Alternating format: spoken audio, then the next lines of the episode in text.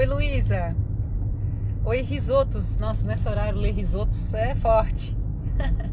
Oi, Kellen. Oi, Muriel. Oi, nega. Oi, Karina. Oi, Larissa, Alcione, Tati. Tudo bem, nega? Beijo. Deixa eu ver aqui. Vocês não reparem que eu tô chegando agora, vou parar o carro aqui, não tô dirigindo, tá? Ricardo, hoje eu tive palestra lá na super querida Intelbras e eu não tô podendo dirigir por causa do meu pé, né? Aí eu tô aqui com o Ricardo me dando um suporte, me dando um apoio para eu poder me deslocar. Gente, foi tão massa. Eles tiveram essa semana uma jornada de marketing que eles chamaram de Maratona do Conhecimento. E aí eu comecei a semana com eles, foi segunda e finalizei a semana. E foi gente linda de todo o Brasil. Aliás, se tem alguém aqui que é distribuidor da Intelbras ou da Intelbras, então eu quero muito agradecer pela semana incrível que a gente teve junto. Aliás, essa semana foi uma semana muito louca por aqui. Para mim, ontem já era sexta-feira, de tanta coisa que eu fiz durante a semana. E vocês? E deixa eu falar uma coisa. Eu decidi, eu decidi pelo assunto que está ali, que é quem que pode ter metas, justamente pela conversa que nós estávamos tendo lá na Intelbras, né? E eu sinto assim que quando a gente fala e estabelece metas, às vezes é uma é um uma uma demanda comum, né? Ah, quais são as metas aí para 2021? O que, que a gente vai fazer? E eu tive, acho que anos nessa área de pensar os nossos sonhos, e eu percebi que quando eu ia escrever as minhas metas, eu escrevia que eu tinha coisas para fazer. Tipo, ah, eu tenho que fazer meu doutorado, eu tenho que escrever um livro, eu tenho que fazer academia. E ali, à medida que eu ia lendo as coisas que eu tinha que fazer, eu fui percebendo que parte dos meus sonhos tinha um caminho muito difícil e um, uma meta sem a certeza da satisfação. E aí eu tive que é, recobrar minha consciência, e aí eu queria deixar essa pergunta pra gente, né? Sobre quais foram as grandes conquistas que eu tive na minha vida, para que eu lembrasse qual foi o caminho que eu percorri para conseguir chegar nessa grande conquista. E uma das coisas que eu descobri quando eu comecei a organizar o meu passo a passo natural na direção das minhas grandes conquistas, que o caminho na direção daquele sonho foi até mais legal do que a própria conquista. Eu sempre conto, não sei se vocês sabem, mas eu corri com a tocha olímpica no colégio e essa conquista levou sete anos para acontecer. Eu tinha, eu entrei no, na quinta série, eu corri na, com a tocha olímpica no terceirão, só podia correr com a tocha olímpica no terceirão. E eu fiz tantas coisas nesse meio do caminho, mas eu amava tanto os jogos mesmo os que eu perdia, né? Eu tenho mais medalhas de prata do que de ouro. Então eu aprendi a me frustrar, melhorei meu caráter de várias maneiras. Aprender a trabalhar em equipe é uma coisa que eu sempre busco, ainda até hoje. É, eu era fominha, né? Então por isso aprender a trabalhar em equipe sempre foi muito bom, sempre muito competitivo, muito empolgada. Mas esperar o tempo, é, aprimorar as minhas habilidades, treinar muito, eu gostava disso. O caminho era legal. Quando a pergunta tá ali, é, quem pode ter metas? Oi, gente, nossa, só gente boa. Oi, Alex. Oi, Jim. Beijo, beijo, Margarete linda, Suelen, um, Eduardo, Feuze, Foiser, Renatinha, Bru, linda. Então, vamos fazer uma primeira reflexão, né? Já que a gente vai estabelecer os nossos sonhos para o ano que vem, uma das coisas que eu aprendi quando eu penso os meus sonhos e as minhas metas, é, que para mim são basicamente a mesma coisa, assim, é que o caminho tem que ser muito massa. Tem que ser bom hoje já. Construir aquilo que eventualmente se configurará pronto daqui a pouco. Né? É o tijolinho por tijolinho e colocar o tijolinho tem que ser legal. E eu sinto que para atingir as nossas metas, a gente tem que pressupor que há tijolinhos que vão ser mais difíceis e tijolinhos que serão mais empolgados. Haverá dias em que a gente vai colocar quatro tijolinhos, porque haverá momentos em que a gente vai ficar quatro momentos sem conseguir colocar os tijolos e nós seremos sempre o resultado de uma linha e não de um ponto, né? Só que a grande reflexão que eu percebi, especialmente quando eu comecei a empresa lá em 2010, é, eu me surpreendi muito quando eu perguntava no começo é, qual o objetivo que a gente ia cumprir junto. Vamos pensar assim, né? Vamos supor que a gente tem uma sessão nós aqui, nós individualmente, sabe? É, e se eu perguntasse, o que, que a gente vai construir junto? Qual que é a nossa meta e a minha surpresa é que para o primeiro grande grupo que nós tivemos, que 80%, um pouquinho mais de 80% do grupo não conseguia responder isso. É, eu falei, mas por que será que eu não consigo definir um projeto junto? Porque é muito legal quando a gente consegue ter muito interesse um no outro, né? Eu interessado em ver uma meta ser cumprida, o outro também interessado, e interesses comuns tendem a fortalecer muito a união e o trabalho, né? Especialmente nessa área de pensar planejamento e executar o planejamento. E o que, que eu percebi? Que além da gente colocar um monte de metas que a gente não quer, porque o caminho é muito árduo e distante da nossa própria natureza, ter meta é uma coisa que a gente tem por merecimento. E eu não tenho certeza se culturalmente nós estamos preparados para viver, ter metas claras e projetos em conjunto, é... porque a gente tem eventualmente muitas coisas para resolver. E para eu conseguir colocar um novo projeto em ação, eu tenho que estar com a vida em dia. Eu tenho que estar pronta para abrir um novo espaço, um spot de agenda mesmo. E ali eu notei que a administração do tempo e incluir na administração do tempo momentos para eliminar as pendências e para não permitir que as pendências se acumulem era e continua sendo totalmente essencial para eu poder pensar para frente. É, vocês sabem que eu tenho uma mestre que é a Sarah Blackley, né? E a Sarah Blackley, vocês têm que pesquisar ela, gente. A Sarah Blackley é um gênio, assim. E ela diz assim: bom, para eu poder ter mais um sonho, eu tenho que terminar o sonho que eu já estou concluindo. Então ela tem um, um, número enorme de cadernos, porque ela é muito criativa, em que ela escreve ideias novas de sonhos e de projetos e ela só abre esses cadernos para verificar qual vai ser o próximo sonho que ela vai ter. E ela escreve para não perder a ideia, para que ela não escape. É, ela só abre aqueles cadernos quando ela finaliza as atividades que têm que ser feitas, como se fosse de fato um grande merecimento. E quando eu vi isso na Sara, eu falei: isso tem lógica, né? Ela tem uma outra máxima que eu gosto muito, que é seja absolutamente discreto sobre os teus sonhos e só compartilhe quando da decisão consistente e definitiva de que a execução acontecerá, mesmo que ninguém concorde, né? Porque vai dizer, às vezes a gente compartilha um sonho, uma meta, e a, de repente um balde de água fria é capaz de acabar com todo o nosso fogo, com toda a nossa inspiração, né? E o outro ponto da Sara, que até hoje ali no Intelbras eu comentei com a turma, que acho muito difícil, mas que é uma demanda para o fim de semana nosso aí, que pode sempre ser um final de semana a todo momento de eliminar as pendências para que a gente mereça ter metas e abrir os nossos cadernos, ela diz assim: Olha, eu só encosto nas coisas uma vez. E aquilo é power, né? É tão simples de entender e tão difícil de executar. Ela diz o seguinte: tá, peguei meu celular, vi que tem uma mensagem de WhatsApp para responder, eu não vou usar a minha memória para isso. Eu já vou responder na hora. Se eu tenho uma roupa para lavar, a hora que eu lembro que eu tenho que lavar roupa, eu devo levantar e ir lavar roupa. Se eu falo, puxa, tem aquele e-mail para responder, responde o e-mail naquela hora. Ah, eu tenho que escrever aqui, tem que escrever na hora que lembra. E para mim realmente é uma coisa que é uma prática muito fera e que na minha opinião é muito difícil, né? Porque a nossa tendência, a gente está ali no sofá. Daí a gente olha no sofá que tem uma louça para lavar. E aí foi esse exemplo que eu usei lá. E aí vem na cabeça, putz, eu tenho que lavar aquela louça, né? Ah, depois eu lavo.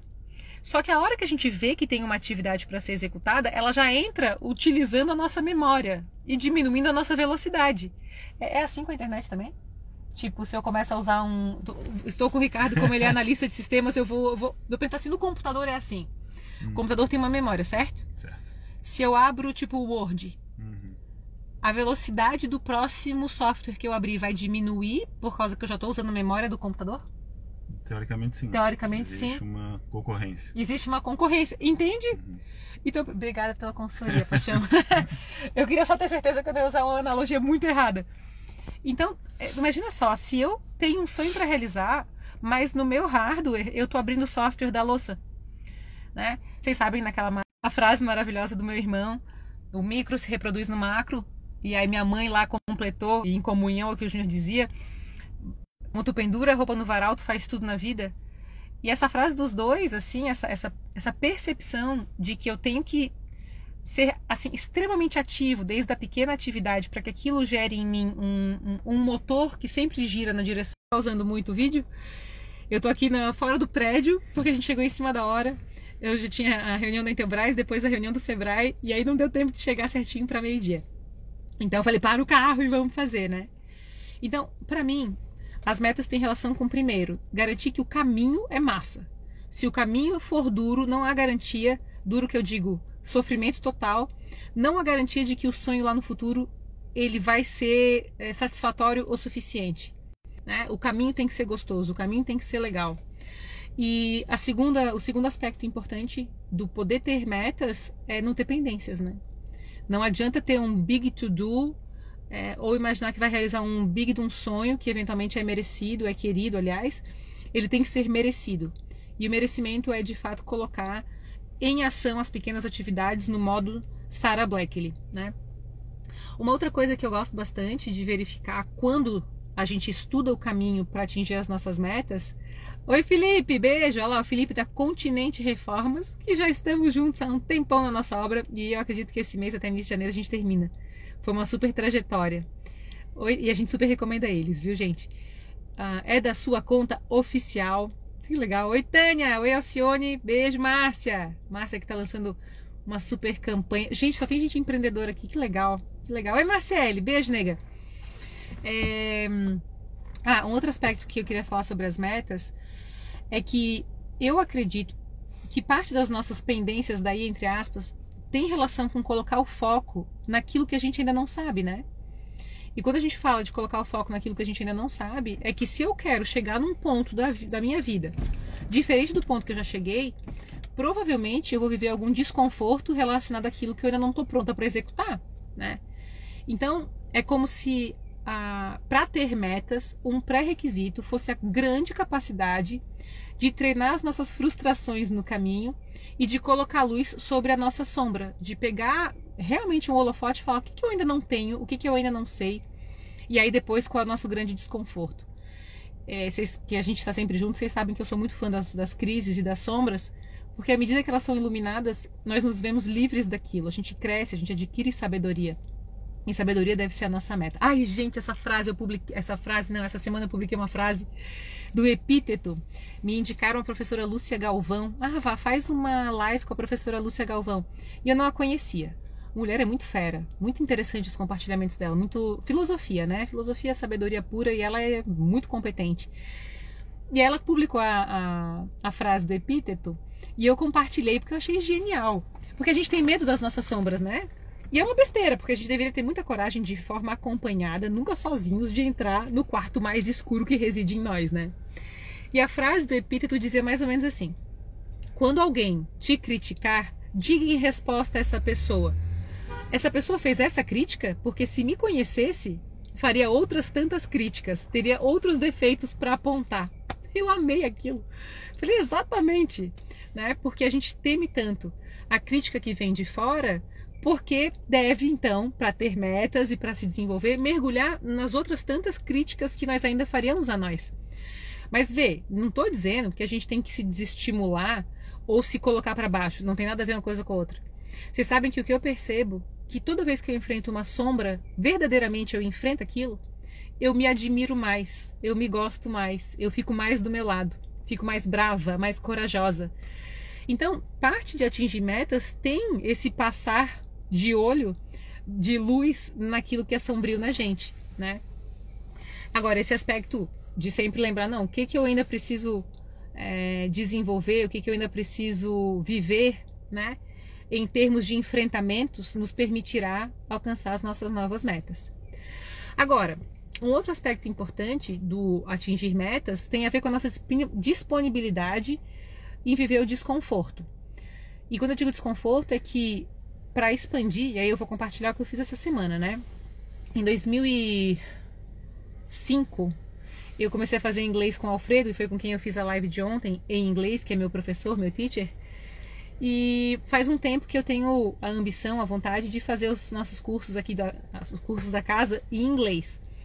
Então, eu já dei aula em inglês, morei fora um tempo depois das aulas do Alfredo, e estava bem enferrujadona, assim, faz tempo que eu não falava inglês. Então foi muito gostoso revisitar esse enferrujado e começar a passar um, sabe, um óleo ali e começar a rever. Até agora há pouco, mandei uma mensagem para ele, pro Alfredo, e aí eu escutei de novo, eu falei, meu Deus, quantos erros, que legal, né? Que interessante, como a gente está enferrujado, a gente esquece coisas muito básicas, mas que gostoso que eu tô de novo praticando. é, é desconfortável, mas o caminho é legal. Né? O desconforto ele reside nessa coisa de nossa, fiquei tanto tempo parado nisso. Vou colocar luz dentro desse aspecto para que eu possa me capacitar para os meus sonhos, né? Então também tem relação com promover os pequenos desconfortos. E tem relação com isso ali que o epíteto, na minha visão, assim, genialmente colocou dessa convivência com peraí. A pessoa falou uma crítica só, se ela fez só uma é porque ela não conhece todos os outros defeitos que eu carrego ainda. Eu sinto que a gente é destemido diante da crítica quando nós sempre estamos trabalhando na nossa melhora. Então, quando a gente está muito confortávelzão, vivendo com os resultados que a gente já tem, eu sinto que qualquer pessoa que aponte para nossa para o nosso comodismo acaba por nos incomodar. Mas aquele que aponta uma crítica diante do nosso esforço, do nosso enfrentamento, ajuda a enxergar o defeito, ajuda a enxergar o problema. Então eu ainda tenho que agradecer, eventualmente, quando uma crítica chega. Faz sentido? Ah, eu amo a professora Lúcia Galvão, vai ser linda essa live. Ai, eu vou, eu vou escrever para ela, ainda não escrevi para ela. Estou estudando ela, conhecendo, para eu chegar com algum com um convite um pouco mais íntimo, né? E fiquei feliz que me apresentaram ela. Foi uma pessoa que assistiu o TEDx. Eu falei, vocês têm que fazer uma, uma palestra, acho que foi o TEDx, uma live juntas. Daí eu fui pesquisar quem era, fiquei super curiosa. Aliás, sempre é gostoso quando indicam alguém pra gente. É... Oi, Jéssica, beijo, beijo. Um, obrigada, Jaque. É, é, isso aí mesmo, viver desconforto é, é, complicado. Ela botou um palavrão ali. é, é, fato, né? O que mais que eu queria apontar sobre viver o desconforto? É muito importante, né? Uh, boa tarde. Oi, Samara. Beijo, beijo. Então, assim, o que, que a gente está conversando hoje, né? o ano novo está chegando aí e está chegando com ele, além de toda a perspectiva das frustrações que nós compartilhamos e dos novos sonhos que apareceram, um olhar de enfrentamento, que eu brinco nos cursos que é de cortador de cana. Você tem que pegar a, o facão e começar a cortar cana, tirar as pendências da frente, para mesmo que fisicamente esgotados, a nossa cabeça esteja com a memória ativa, como um computador zeradinho, né? Quando a gente faz os nossos desapegos, quando a gente abre espaço para o novo e é então merece abrir o nosso caderno de metas para o futuro. Ah, não tem problema, Jaque, tá tudo certo. Deixa eu perguntar um negócio. Vocês têm alguma pergunta para fazer, gente? Vocês querem compartilhar alguma coisa? E hum, então eu queria inclusive perguntar para nós, né? Obrigada, Jaque. Um beijo a questão da gente, inclusive no 27 dias, já que segunda-feira a gente começa a planejar as nossas metas para os próximos anos juntas. E veja que engraçado, no 27 dias, quando eu fiz o, a programação do curso, eu coloquei poder falar de metas só na quarta semana. Poderia parecer um contrassenso, porque meu trabalho é falar do planejamento, mas eu vi que não.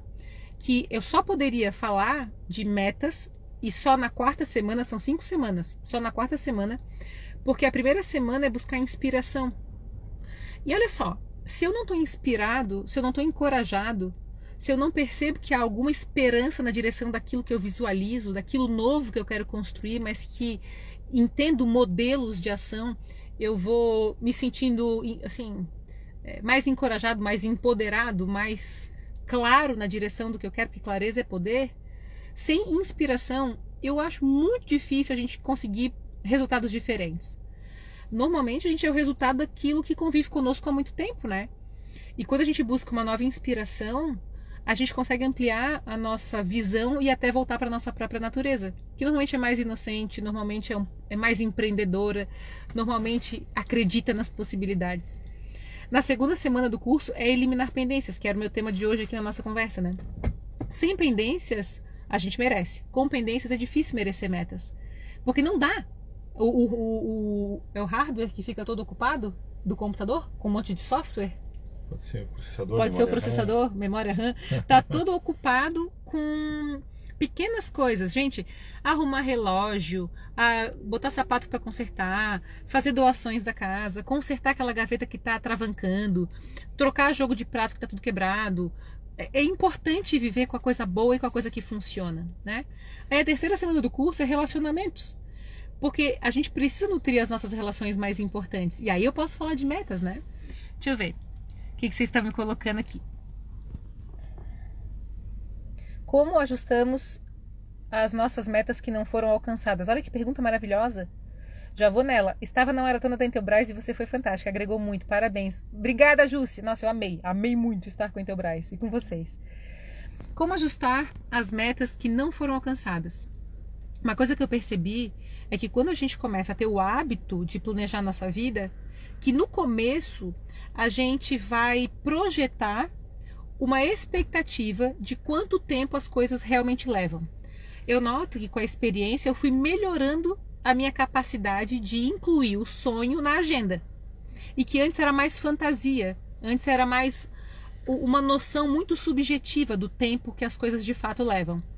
O primeiro grande ajuste é pressupor um erro de data, né?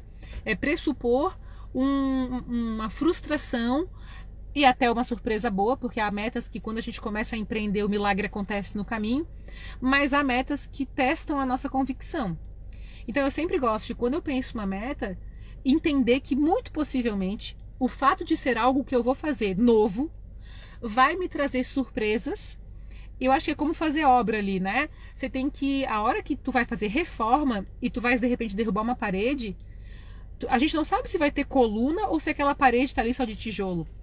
Então, às vezes, a gente vai ter que colocar uma coluna, botar uma estrutura onde a gente achava que ia ser só tijolo. E isso vai levar mais tempo. Normalmente, as metas, elas nos desafiam e justamente porque há um desafio, o tempo dela merece e precisa demandar, antes de tudo, um ajuste, uma espera de que mais tempo vai ser preciso do que o tempo que eu estou esperando. Então, eu não atingi essa meta, quais são quais são os ajustes de vela conforme o que eu tinha planejado antes. Eu sinto que uma das coisas que mais frustra a gente é quando a gente estabelece uma meta, a gente não atinge a meta, e aí a gente usa a mesma estratégia e aí não atinge a meta de novo. Eu sinto que flexibilidade é um lance extremamente importante, né, people? Porque se eu usar a mesma estratégia, a tendência é que eu tenha o mesmo resultado. E é normal que a gente insista na mesma estratégia ela normalmente é mais fácil, ela está mais acessível, ela é mais confortável. Por isso, em toda meta, existe o índice de desconforto que ela causa. Meta verdadeira mesmo, ela não é garantida, o caminho é massa e ela causa desconforto. E ela tem que ser merecida, por isso tenho que estar com as pendências em dia. Então eu te perguntaria, e aí colocaria pra gente, nas metas que nós temos, qual é o índice de desconforto? Esse índice de desconforto vai ser quase que proporcional ao erro temporal e de estratégia que a gente vai ter que ajustar para atingir as metas. Faz sentido para ti? Deixa eu ver.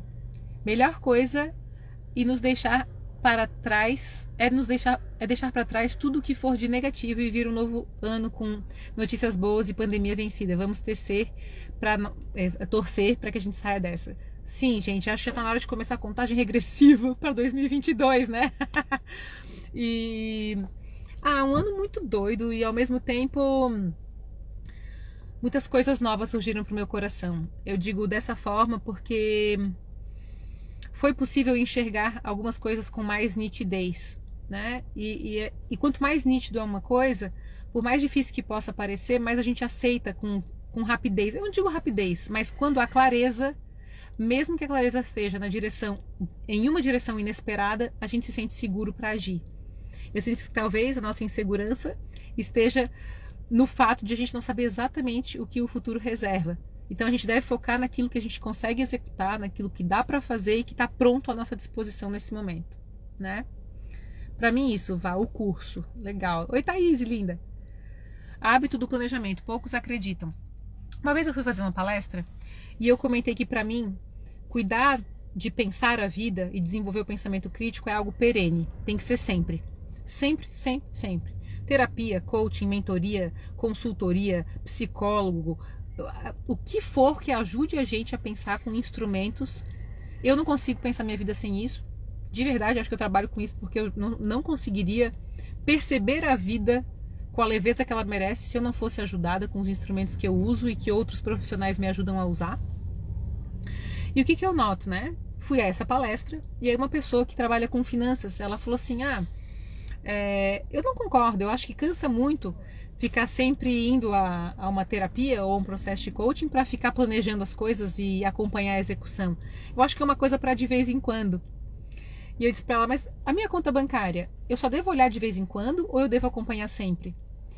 E aí foi engraçado, né? Porque eu fiz pra, pra dar um beliscão, né? Pra falar, opa, e aí? Eu posso olhar só de vez em quando a minha conta? Porque tudo na vida é muito análogo, né? E eu vejo que a gente precisa prestar atenção nos recursos que nós temos. E quando eu digo prestar atenção nos recursos que nós temos, é saber que pensar e desenvolver a capacidade de avaliar criticamente as nossas vulnerabilidades e enfrentar com técnicas tudo aquilo que nos assombra, para mim, se eu não faço isso sempre, eu acho difícil merecer ter metas ou avançar com a minha própria essência ou descobri-la, né? Assim como a administração de uma conta bancária, a gente tem tantos pensamentos de débito e crédito dentro de nós que precisam também ser avaliados, né? Quando uma meta vem antes da outra, assim de surpresa, descobri que estou grávida. Ai, que bênção, guria! Que delícia! é, quando uma meta vem antes da outra, a gente agradece, ainda mais quando é um filho, né? É que tá. Me, as metas, elas. nem algumas quando são surpreendentes assim, se as outras estão organizadas, elas vão se acomodar, né?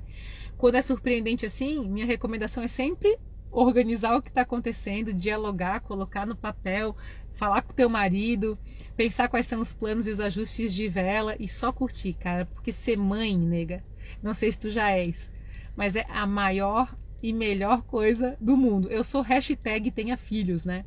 De tanto que eu sou apaixonada pelo João Ricardo e pelo que a gente tem na vida. Tô falando do pretinho aqui. o João Ricardo, turma, ele é muito divertido. É demais. É, é um negócio assim maluco o que ser mãe trouxe para minha vida. E acho que é o melhor ajuste de velas e meta antecipada que pode existir. Uhum. Agora, a gente estava grávida, a gente perdeu o bebê faz um mês mais ou menos, né? E nós até conversamos sobre isso já. Mas aqui nas lives, né? Mas não estava exatamente no plano quando nós engravidamos. Por quê? A gente abriu os trabalhos para imaginar como na, na, na, gravidez do João Ricardo a gente levou dois meses e meio, três meses para engravidar. Então a gente falou, não, beleza, vamos abrir os trabalhos. E eu fiquei grávida na primeira trabalhada que a gente que a gente teve. Primeira possibilidade, eu engravidei. E aí quando eu fui fazer o, o exame e vi que eu tava grávida, eu falei, quê? Não, o Ricardo feliz saiu pulando em casa e eu fiquei tremendo no banheiro, lembra? Eu falei, gente, eu já tô grávida. Mas espera aí, veio antes do que eu imaginava. Então eu também acho que quando vem uma. uma... Vou posicionar aqui para descansar meu braço. Quando existe uma, uma meta antecipada, eu acho que existe uma. Uau, mas agora? Que loucura! E aí a gente começou a conversar, reprogramar as coisas, né? Pensar o quarto, como se, se eu não ia ser junto do João Ricardo com o bebê que estava vindo. E é, eu acho que primeiro, eventualmente, o tipo de meta dá um, meu Deus, já era para durar três meses, eu ainda tinha que digerir isso, né? Então, eu acho que, que tem sim que levar em consideração que pode ser que haja um susto, um treme-treme e depois uma bênção e uma graça, que é um milagre poder ser mãe, né? Descobri que algumas pendências estão atrapalhando as minhas metas. Exatamente, Margarete. O lance é o to-do. O lance é facão em cada atividade. É abrir o armário e ver se lá a tua vida está circulando. Eu comentei ontem numa reunião que eu tive que eu tenho poucas roupas, né? E eu fiz essa. É, eu não sei, eu sou muito simples na vida, muito prática. O Ricardo que convive aqui sabe que o meu style é ser muito, muito simples. Eu duas acho que isso, guarda-roupa duas portas tá tudo lá. O de festa, de inverno, de né, sapato, sapato tudo.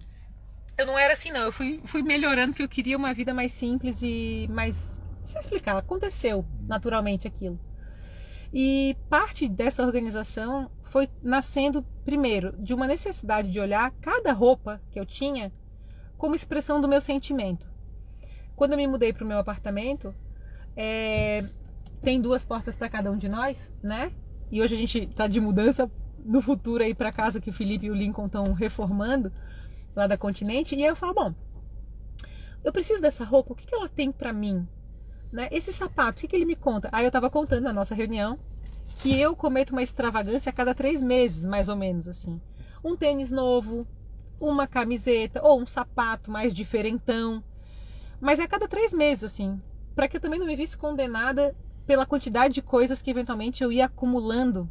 E eu vi que essa vida simples me deu mais espaço para poder ter energia com que realmente eu, eu sinto que importa. Então tem lá minha calça jeans, minha roupa de academia, minha roupa de trabalho, umas duas, três de cada categoria que eu uso bastante.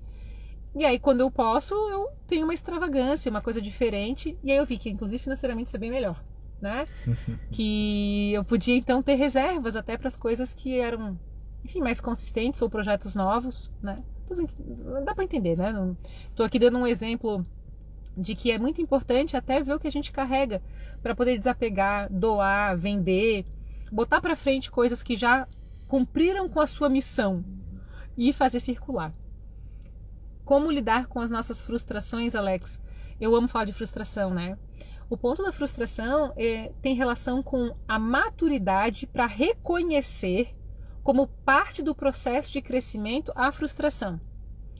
É, imagina que quando eu comecei, eu falei com a empresa, a primeira turma teve 64 pessoas. Nós estamos indo para a turma 77 desse curso, do Life. E eu falei com um pouco mais de mil pessoas e 64 fizeram. Dá para imaginar o quanto eu me frustrei? O, a frustração é um exercício de melhora, sabe? É como se fosse a musculação para aprender como melhorar e mudar as estratégias. Então, para qualquer sonho que a gente tenha, pressupor, pressupor frustração é uma sacada é uma necessidade, né? Então, eu sinto que quanto melhor eu fico em saber me frustrar, mais eu amadureço, mais cresço e mais resultados legais acontecem. Como o tal do merecimento que a gente vem falando, né? Beijo, Lu! Beijo, Bru! Eu tenho muito medo de ser mãe. Oh, Aí eu posso fazer uma live inteira. Não, e é, é legal como é bom ser mãe, mas eu acho que vale a pena pesquisar o sentimento. Eu tinha medo da gravidez, eu não tinha medo de ser mãe. É, quando eu era adolescente, eu sofri muito com esse lance de engorda e emagrece.